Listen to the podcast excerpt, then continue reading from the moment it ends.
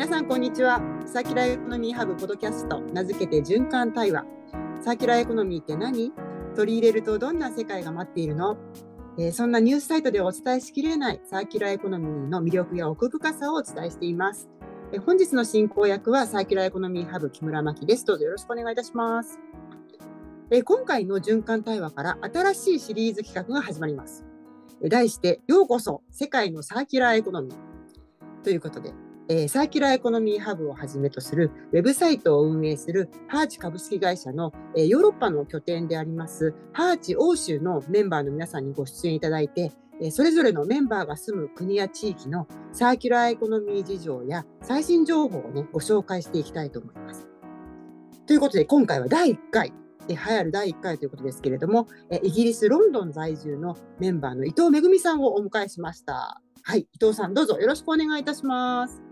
よろしくお願いします。はい、よろしくお願いします。はい、ロンドンから伊藤さんにご参加いただきます。はい、ということで、まあ、あのハーチ欧州ということでね、先ほど少しお話しましたけれども、えー、簡単に、えー、伊藤さんの方から、えーと、自己紹介をお願いできますでしょうか？はい、ありがとうございます。えー、私は今ご紹介いただいた通り、えーと、ロンドンに、えー、居住をしておりまして、えー、ハーチ欧州というですね、えーと、オランダ、フランス、ドイツ、オーストリアをはじめとするあのヨーロッパのメンバーと一緒にあの情報発信をしております。レポートを書いたりだとか、あとは、ま、記事であのサーキュラーエコノミーハブ、 IDEAS FOR GOOD というあの姉妹メディアの記事で発信したりだとか、あのイベントを開催したりだとか、あのいろいろチャレンジをしている最中です。はい、あとは、えっと、ハーチ株式会社運営のビジネスデザインラボという機関で、企業さんのサステナブルトランスフォーメーションを支援していたりもします。はい、本日はどうぞよろしくお願いいたします。はい、はい、こちらこそよろしくお願いします。ね、本当にあのいろいろなあの執筆だけではなくてね、いろんな企業さんとのコンサルティングなんかもやられているような、はい、伊藤さんですけれども、えっ、と、ロンドンに住まれて、そろそろどのぐらいになられますか？そろそろ1年ぐらいですね。去年のえーと、うん、9月から移住をしてきたのでまだまだひよっこではあるんですが。いやいやいや、はい、そうですかね。まあでもその後ね、いろいろとちょっと世界のね、情勢も変わったりとか、ね、まあコロナ禍もね、ちょっとまだまだ続いているところではありますけれども、まあそんなね、あの、イギリスの状況も、あの、サーキュラーエコノミーにどんな影響を与えているかっていうことも興味深いテーマですので、後ほどお話を伺っていきたいと思います。あとあれですよね、あの今ちょっと紹介の中で触れていただきましたけれども、あの欧州サーキュラーエコノミー政策事例集2022ということで、あのレポートをあのハーチ欧州としてあの発行されたんですよね。これどんなレポートか、はい、あのどんなことがあの掲載されているのか、ちょっと簡単にご紹介いただいてもいいですか？あはい、ありがとうございます。えっと、こちらはですね、えっと、欧州の、まあ、サーキュラーエコノミーの政策だとか、あと企業、あと市民の皆さんによるこう事例っていうのを、えっと、そのハーチ欧州の現地在住のメンバーの視点でまとめたレポートになります。なのであの本当に各国が掲げている政策から、えーと、民間の事例までこう幅広く知ることができるレポートになっています。で構成としましては、えー、と最初に EU の政策規制についてあの記述がありましてその後オランダフランスドイツイギリスのあの各国の政策とか実践についてあのこちらもかなり詳細にまとめております。でボリュームとしましては105ページあるので結構長いレポートなんですけれどもあの事例が36事例載っておりましてあと現地在住のあのこういう視点で見てみると例えばイギリスのサーキュラーエコノミーは面白いみたいなあのコラムもあの8本記載をしておりますので読み物としてもかなり楽しんでいただけるかなというふうに思っております。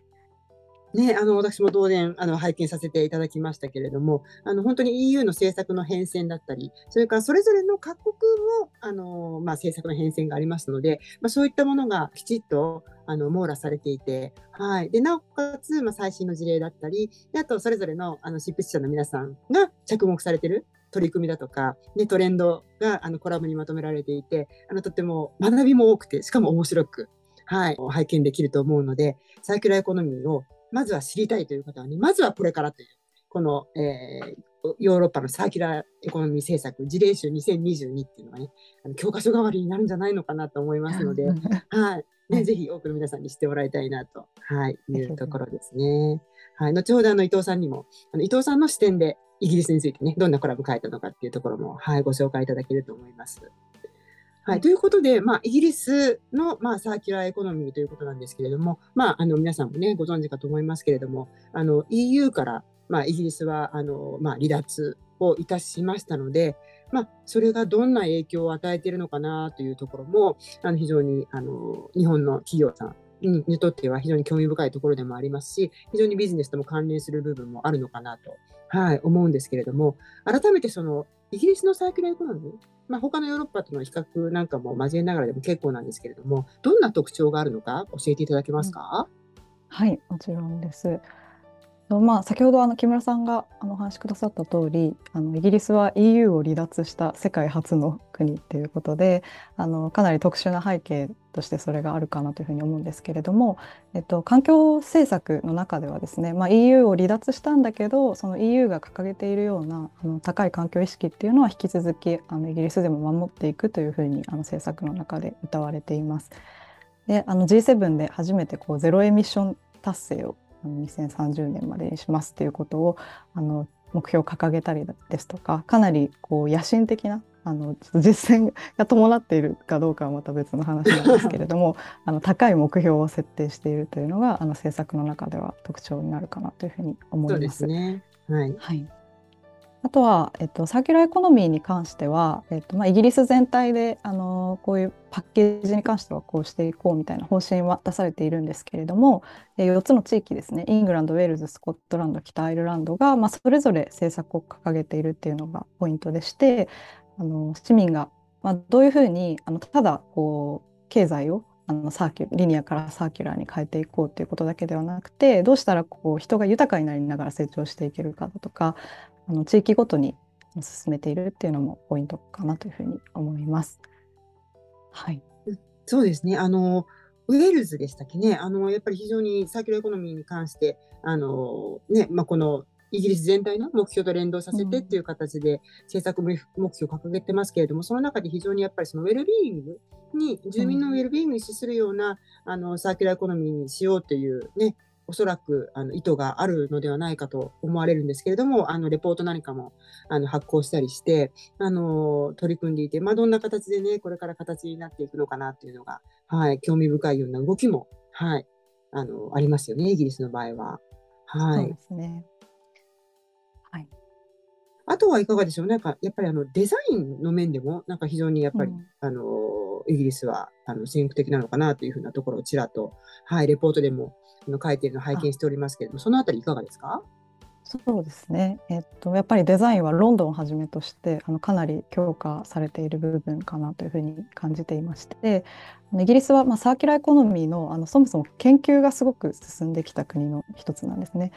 あのエレン・マッカーサン財団というあの民間のあの団体かなりあのサーキュラーエコノミーこう研究されたり勉強されてる方はあの必ず通るところかなというふうに思うんですけれども、ね、あのいろいろなこう指標を出したりとかレポートを出したり企業がサーキュラーエコノミーを導入しやすいような取り組みを進めている機関もイギリス発祥の機関ですしあとはあのこう総合大学があのいわゆるこう研究をするだけではなくてあの芸大アートの方でもあのサーキュラーデザインとかリージェネラティブデザインとかですね最近はそういった、まあ、どうやってプロダクトとかサービスにこう面白い形で応用していくのかっていうのがかなり模索されているような印象があります。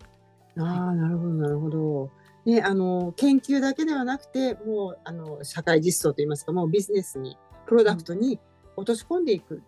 でそこのそのためにはやっぱりそのデザインの部分が変わっていかないとサーキュラーに向かっていかないとというところは、ね、あのコンセンサスとして、ね、あるかと思いますのでそれが実際に、ね、あのデザイナーの皆さんがこうどう実践していくのか、うん、そのあたりまであの、ね、あの研究実践が進んできているというのも、はい、いいですね、特徴です、そうですね。ね。おなるほどなるほど。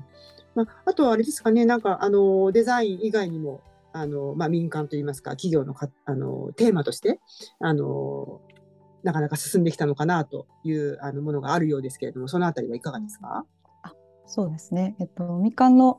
こう活動としてはそういう、まあ、デザイン分野が強いっていうのはもともとそういう研究の土壌があるんですけれども、まあ、ロンドンは特に最近こうクライメートテックって呼ばれるような気候変動の解決に資するようなテクノロジーを開発する企業のこう市場がすごく盛り上がっている。あのクライメートテックの欧州キャピタルっていうふうに欧州の首都というふうに言われたりもしていまして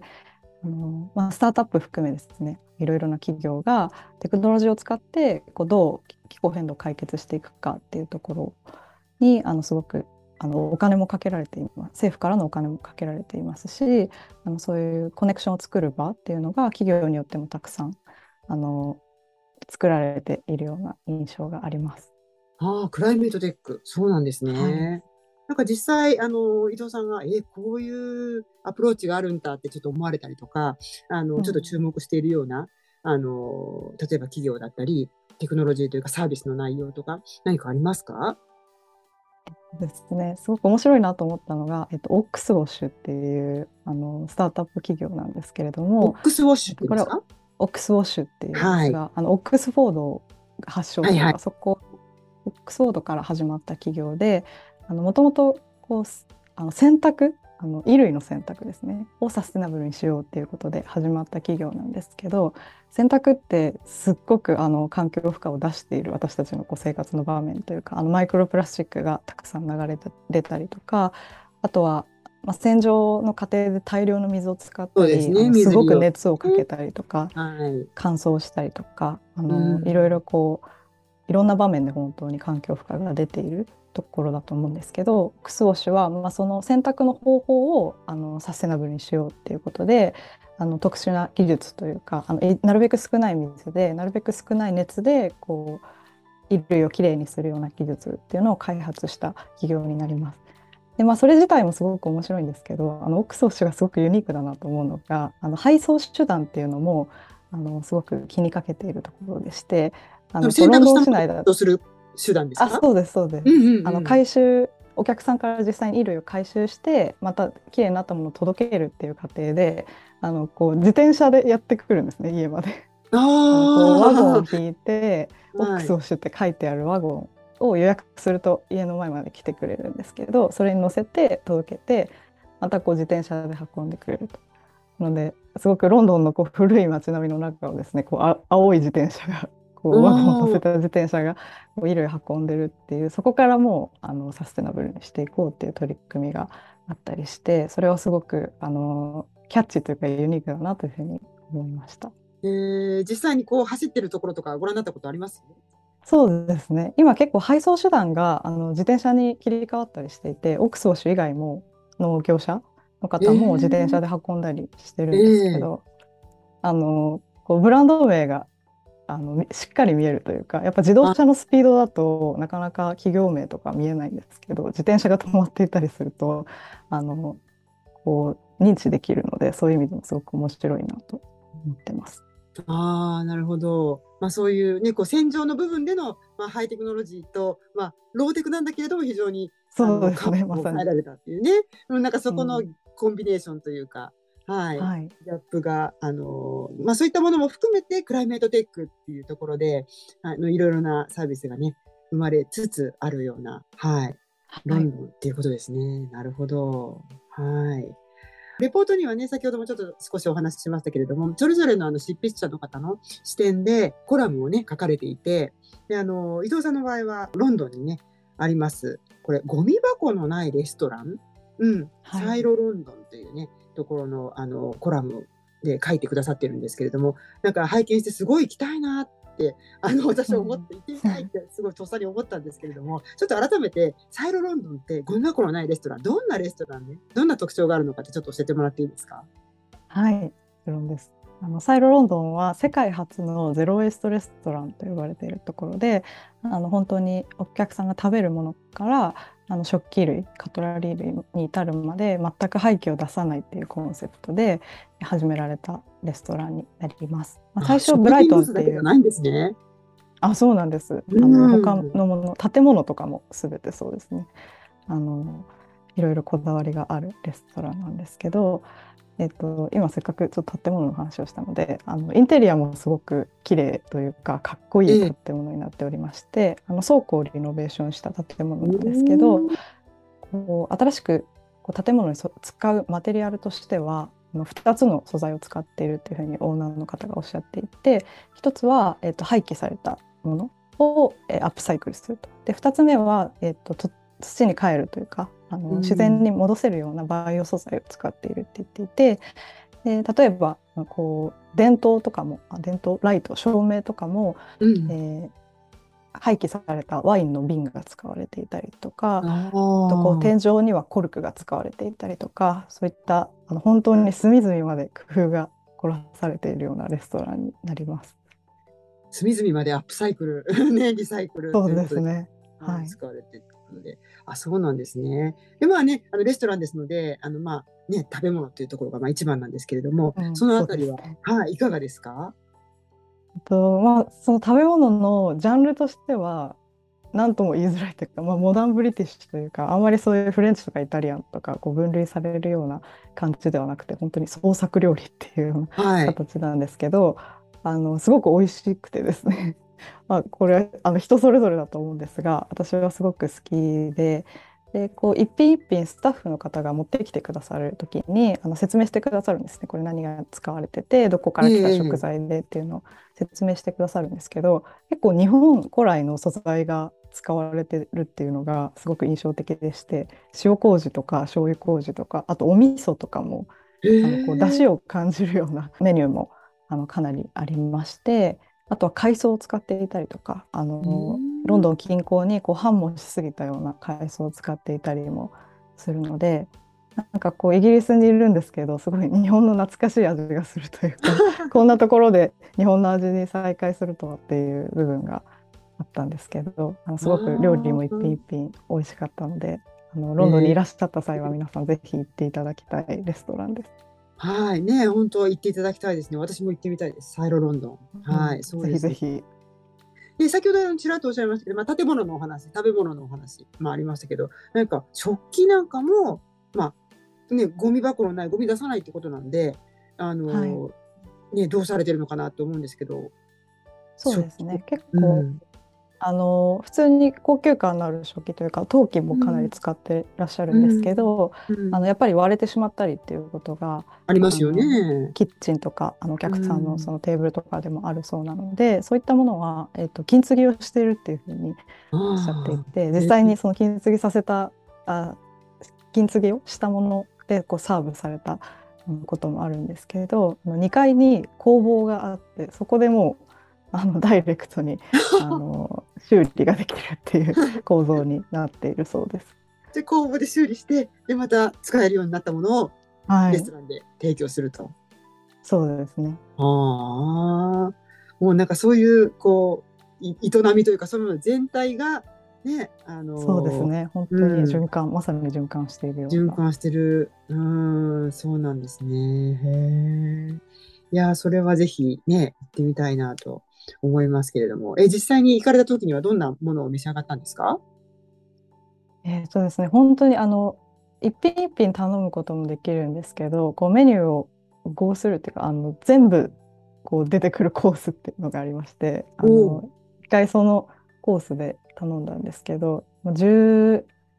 品ぐらい出てきたのかな。本当に。そんなに出てきたんですか？そうなんです。なのでもうちょっと一品一品覚えてないところもあるんですけど、あの本当にパンとバターから出てきて、あと野菜のえっ、ー、とアスパラとかキノコとか、前菜のような、うん、はい使ったものが何品か出てきて、あとお魚お肉が出てきてデザートっていうの形でしたね。ああじゃあもうしっかりお腹いっぱいにそうですね。あのかなりお腹を空かせていってほしいです。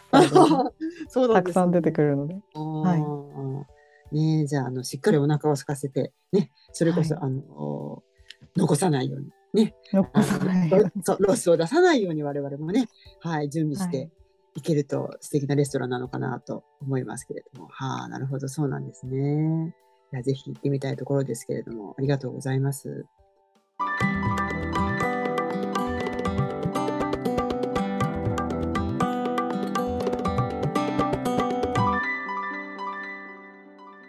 まああのね、あの本当に行ってみたいロンドン、あのイギリスというところでもあるんですけれども、まあね、今まだもうちょっとそのコロナのあの、まあ、余波といいますかね、そういうものもあの徐々に緩和されてきていると思います。おそらく日本よりもあの緩和されている部分っていうのがあのあるかとはあの思うんですけれども、まあ、なかなかちょっと行き来がね、あのまだまだしづらい部分もあるかもしれませんし、はい、あとまあね、何より伊藤さんがちょうど、ね、移住されて、まあ、その後、ねウクライナの、はい、侵攻なんかもあったりして、うん、あの世界的なエネルギーの価格の高騰なんかもねあの言われているようなところです。であの日本でも最近ねあの特にやっぱりヨーロッパ各国であの電気代なんかが急騰してすごくあの死活問題になっているっていう風なニュースも出始めていたりあるいはもう直近ではねあのそんなタイミングであの首相が変わってしまうというような、はい、あのちょっと政権の動揺もあったりというふうな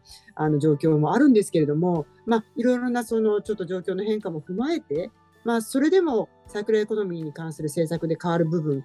変わりそうもない部分、ね、いろいろあるかと思います。あの今後の動向としてどのようなところにあの伊藤さんは注目されていますか、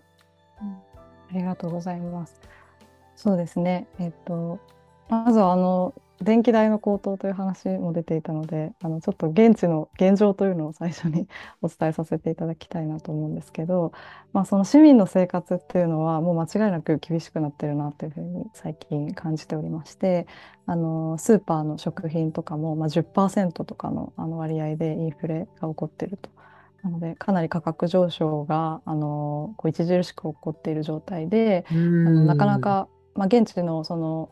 あの企業に勤めている人もあのお給料がその分上がっていくわけではないというかそこは停滞してしまっていたりとかすることであのアメリカで今クワイエットクイッティングっていうのあの静かな退職っていうのが話題になってると思うんですけど、あの別にしっかり会社を辞めるわけではないけどこう言われたことしかやらないというか 怒られない程度に働いて、あのこう労力をあまり仕事に使わないっていう現象が起こってると思うんですけどイギリスでも同様に、まあ、そういう経済的な背景とかもあってそのクワイエットクイッティングっていうのが話題になっていたりもしますね。であとはそうですねその首相が頻繁に変わったりとかかなり経済も不安定な中であの、まあ、私がその日常を見る場面ですごく印象だったのが、えっと、コミュニティフリッジっていうのがあのイギリスにはあってですねあの例えばスーパーとかであの賞味期限賞味期限が切れてしまったものをでもまだ食べられるっていうものを、えー、と業者がこう一気に業者もそうですしあのスーパーの人が直々に持ってくることがあるもあるんですけどそういう地域のあのこうコミュニティフリッジっていうコーナーにそのいろんなスーパーからのものを集約してそそこのものはタダで持ってっていいよっていうような仕組みがあるんですね。あまさにその地域の冷蔵庫っていうことですよね。あそうです。まさに冷蔵庫って言われるところなんですけど、そこにあのかなり人が来てるなっていうのをすごくはい単純にあのこう観察をしていて思いまして、であの例えば火曜と木曜にあのここのコミュニティフリッジに集まるよっていうことが言われるともうその時間をあのしっかり狙って来る人がいたりとかあのそういうものがもうカジュアルに、まあ、使われてしまうっていう言い方をするとあれなんですけどあのそういうのをカジュアルに使わざるを得ないような状況っていうのもあのすごくこう直近では感じるところではあります。はい、なるほど。それほど厳しくなっているって、うん、ねなんかそういった中で、まあ、当然そのあのエネルギーもあの節約しなければいけない、うん、でもやっぱりこれから冬を迎えていくっていうところがやっぱりヨーロッパすごくあの、ね、ね、この問題がクローズアップされるあの要因かと思うんですけれども、うん、まあ、そういった中でやっぱり電気を安定的に供給をね受ける、うん、あのまあ、それもできるだけ、まあ、安値でというところが、まあ、やはり市民としては望むところでもあるかと思うんですけれどもそうなると、うん、なかなかそのセナビリティとかそういったところに余力と関心を持ってプレミアムをねあの払っていくような、うん、あのそういったところにこう皆さんの意識がちょっと向いてきたのにっていうふうな感じでちょっとこうあの路線変更というかね、うん、そういうことになってないのかなっていうふうなところもちょっと心配するところなんですけれどもそのあたりはいかがですか、そうですね。もうまさにこれは変化の最中っていうところかなというふうに思うんですけれどもやっぱりその市民の余裕がないっていう大前提はあの結構ありましてで、まあ、近くの国のオランダとかだと体肉の,、はい。あの消費がだんだん減ってきてしまった。逆にそのそこにアクセスする経済的余裕がなくなって減ってきてしまったっていうデータとかもあの見たりもしていたのでまあ、その単純にサステナビリティから遠ざかっている場面っていうのももちろんあるかなというふうに思います。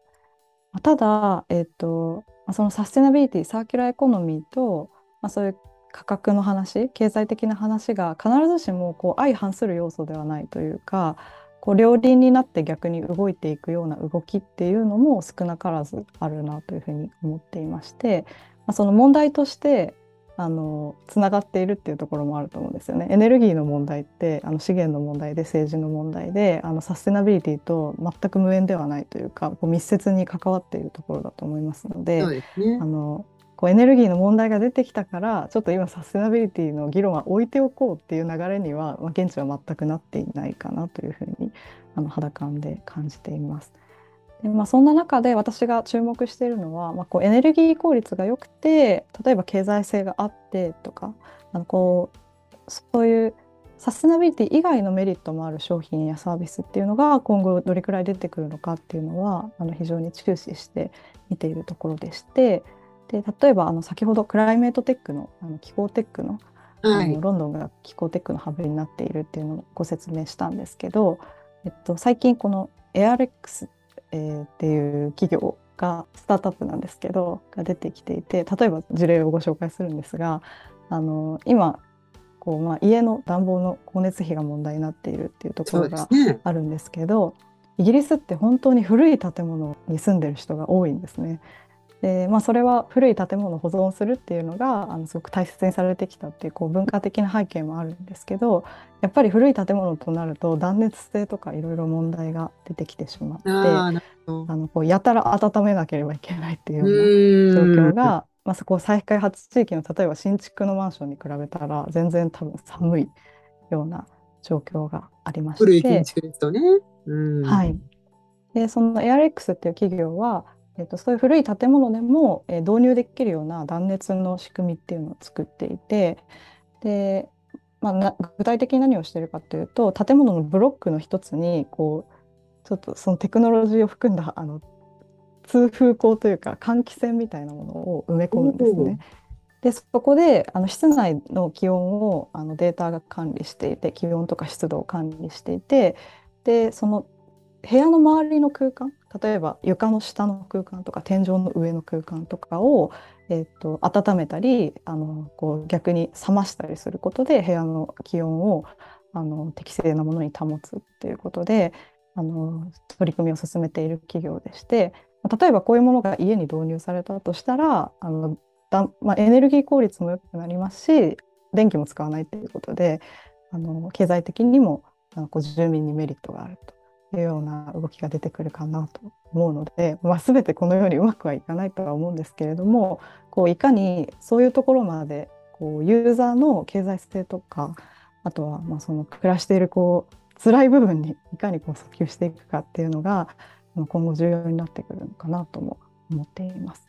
ああ、もう皆さんが関心を持って、あの、今、あの、向き合わざるを得ない、まあ、エネルギー、あの、光熱費っていうね、そういった部分にも、ね、テクノロジーの力で、適切に、あの、電気を使いすぎない、もうまさに、あの、ジャスト、この建物に関しては、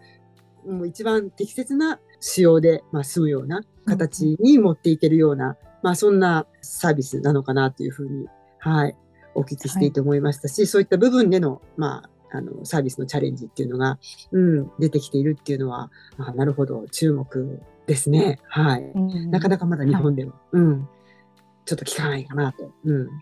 いうところですね。あの断熱、建物の断熱性とかっていうのの注目度っていうのは、ようやく日本でも、やっぱりこういうね、あの、燃料費の高騰っていうところでクローズアップされてきてる部分はありますけど、じゃあ具体的なソリューションっていうと、うん、まだまだっていうところなので、はい、今伊藤さんがご紹介いただいたようなエアレックスっていうね、はいはい、あのサービス非常に注目だと思います。なるほど。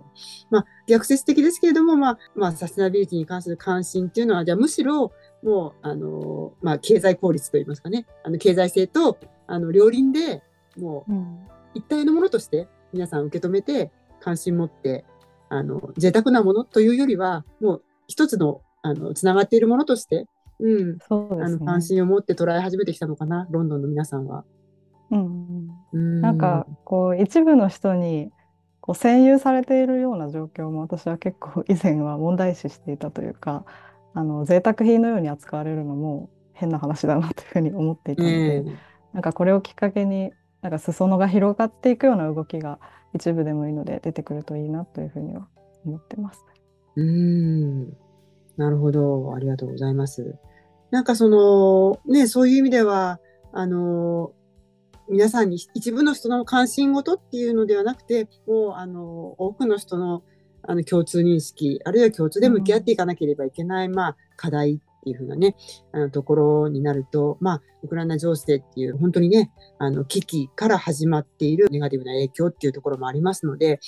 何て言いますかすごくこうシリアスにあの受け止めてしまいがちっていうふうな、はい、ところもうん、あるのかなとは思うんですけれども、そのあたり日本はやっぱりちょっと距離感がね、あの、ある関係もあって、うん、なかなかそういったこう切迫感っていうのは、あの、うん、どうなのかなっていう部分も感じざるを得ないんですけれども、そのあたりね、冬に向かっていくその街の皆さんというか、その受け止めというのかな、そのあたりはいかがですか？そうですね、ウクライナに関してもそうですし、えっと、今年の夏あのロンドンがあの史上最高気温を 記録したんですね。もしかしたら日本でもニュースになっていたのかもしれないですけど、はいはい、40度を記録しましてで冷房がない家も結構、まあ、北国なのでヨーロッパはそうですよね。ね本当にあの政府があのクールゾーンのマップみたいなのを 出してここに避難してくださいもう本当にスーパーとか図書館とかなんですけどあの避難してくださいっていうのを出すほどかなりそういうアナウンスが出たんですね。はい、情報状況になっていてであそうですねあの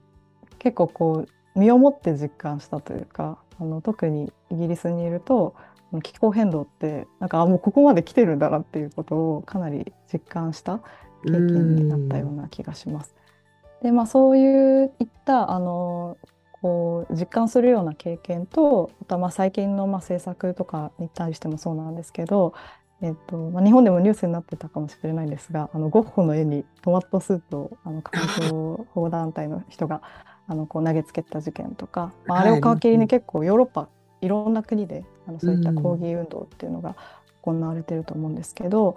まあまあ、その抗議運動の良し悪しはちょっと今一旦置いておいてそういったこう危機を伝える機会っていうかあのそういったものを目にする機会っていうのは最近格段に増えているなというふうに感じていて、でその街中にもその40度最高気温40度を記録したのはあの始まりに過ぎないっていうようなこうこれからもっとすごいことが起こるっていうようなポスターがブワーッと貼られていったりとかこう危機感を伝えるっていう部分ではなんか最近すごくまあ、そういう機会が増えているなっていうのを感じてるんですね。で、まあ、その消費者、まあ、若い人を中心にあのそういった危機感を、まあ、一部ですけれども持ち始めているっていう中でサステナビリティがワクワクとか楽しいとか、まあ、そういった部分だけではなくなったっていう部分を、まあ、企業とか政策政府がどのようにこう吸収していくのかっていうのが今後私がすごく注目している部分でして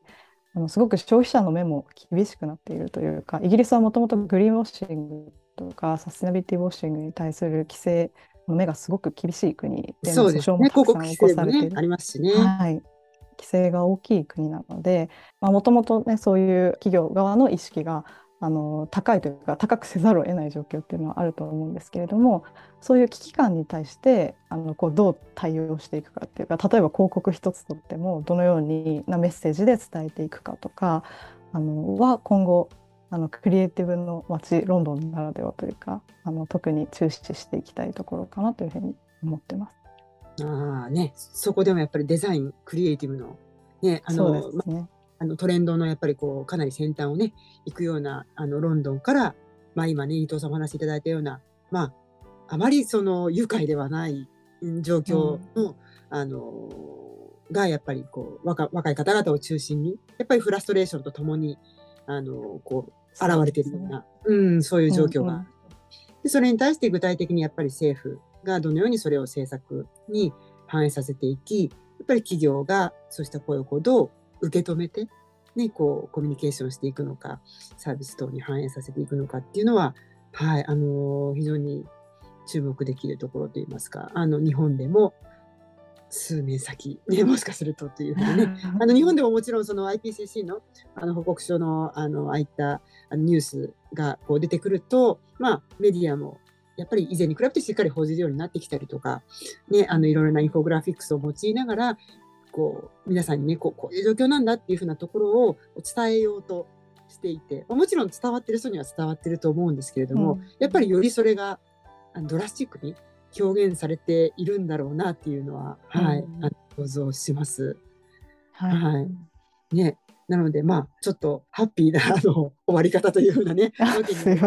最後暗くなってしまった。いえいえ、でも逆になんかそれが、あのすごくこう、あの、なんでしょう、やっぱりイギリスのロンドンの、やっぱり今の姿っていうふうなあのところで、あの、ぜひね、皆さんにお届けできたらなというふうに、はい、思っております。はい、ありがとうございます。はい。最後になりますけれども、まあ、レポートもね、発行されてというふうなところですけれども、今後、あの、まあ、ハーチヨーロッパとして、まあ、サーキュラーエコノミーに限りませんけれども、なんかどんな発信とか、あの取り組みとか、あのされていかれようとしてるのかなっていうの何かもし、はい、リスナーの皆さんに、はい、ご紹介とか予告とかできるようなことがあれば、お話しいただいてもいいですか？はい、もちろんです。そうですね、今後は、まあ、あのレポートの発行のようなことも続けていきたいなとは思っているんですけれども今日お話ししたようなちょっと現地の生の情報というか今本当にホットになっている話題っていうのをもう少しこうインスタントな形というかあのたくさん出していきたいなっていうところを今チームで話しておりましてあのサーキュラーエコノミーハブあるいは IDEAS FOR GOOD であの記事としてまずはあの発信をしていきたいなと思っておりますのであのぜひこうメディアはウォッチしていただけたら嬉しいなと思っています。あとは、えーと、現地のあのイベントですとかこう催し物みたいなものがあった時は、えーと、オンラインイベントという形であの日本の皆さんにこう現地で起こっていることを、えー、肌感としてこう分かっていただけるような形で発信をしたいなというふうに思っています。はい、はい、あのすごく楽しみにしてます。あありがとうございます。なんか欧州で起きていることが、まあ、欧州がすごく先進的な地域なのかっていうのもあのハテナな部分は多くありましてあの決して私たちはこう見本サンプルとして欧州の事例をご紹介したいわけではないのでぜひみな日本の皆さんもこうディスカッションに入っていただくというかあの一緒にあのいろいろと比較検討しながらあのいいより良いソリューションの形っていうのをあのこう探していくその軸にハーチ欧州がなっていけたらいいなというふうに感じています。はい、ありがとうございます。ね、ぜひあの最後の方にもちょっとね話題になりました。まあ、そういったこうまあこういった危機の時代のクリエイティブとでも言いますか、うん、ね、まあサーキュラーエコノミーも含めてですけれども、それをこうどうまああのポジポジティブも含めてこう表現しながらこうあの未来にねつながっていくようなあのデザインとかクリエイティブの形っていうのはあの非常にあの日本の皆さんも興味深いところだと思いますので、はい、あの私も個人的にあのライブな続報を期待してますので、はい、伊藤さんの取材を、はい、楽しみにしています。はい、そしてあの、ね、伊藤さん、あの今日第1回でご登場いただきましたけれども、あの今後、他の、ね、地域、あのフランス、ドイツ、ね、オランダ、オーストリアとね、皆さんいらっしゃいますけれども、それぞれの地域にバトンを渡していきながら、はい、あのヨーロッパのサーキュラーな事情をご紹介していけたらなと思っておりますので、よろしくお願いいたします。じゃあ、あの本日はね、あの伊藤さんにごあのロンドンからご参加いただきました。伊藤さんどうもありがとうございました。ありがとうございました。はい、えーと、こちらのポドキャスト循環対話では今後もですね、えー、欧州各国の地域のサーキュラーエコノミーの最新情報もお伝えしていきますし、いつも通り、えー、サーキュラーエコノミーを実践する事業家、活動家のね、皆さんや専門家の皆さんのあのゲストに迎えながら、はい、お話を展開していきたいと思いますので、またお聞きいただければと思います。じゃあ、あの今日は最後に伊藤さん、ちょっとあのサーキュラーエコノミーのこのポドキャスト循環対話の最後のちょっと締めの、はいはい、あのー、お願いしたいんですけれどもよろしいでしょうか？では伊藤さん、はい、ありがとうございます。よろしくお願いします。はい、それでは皆さん、 Have a circular day。伊藤さんどうもありがとうございました。ありがとうございました。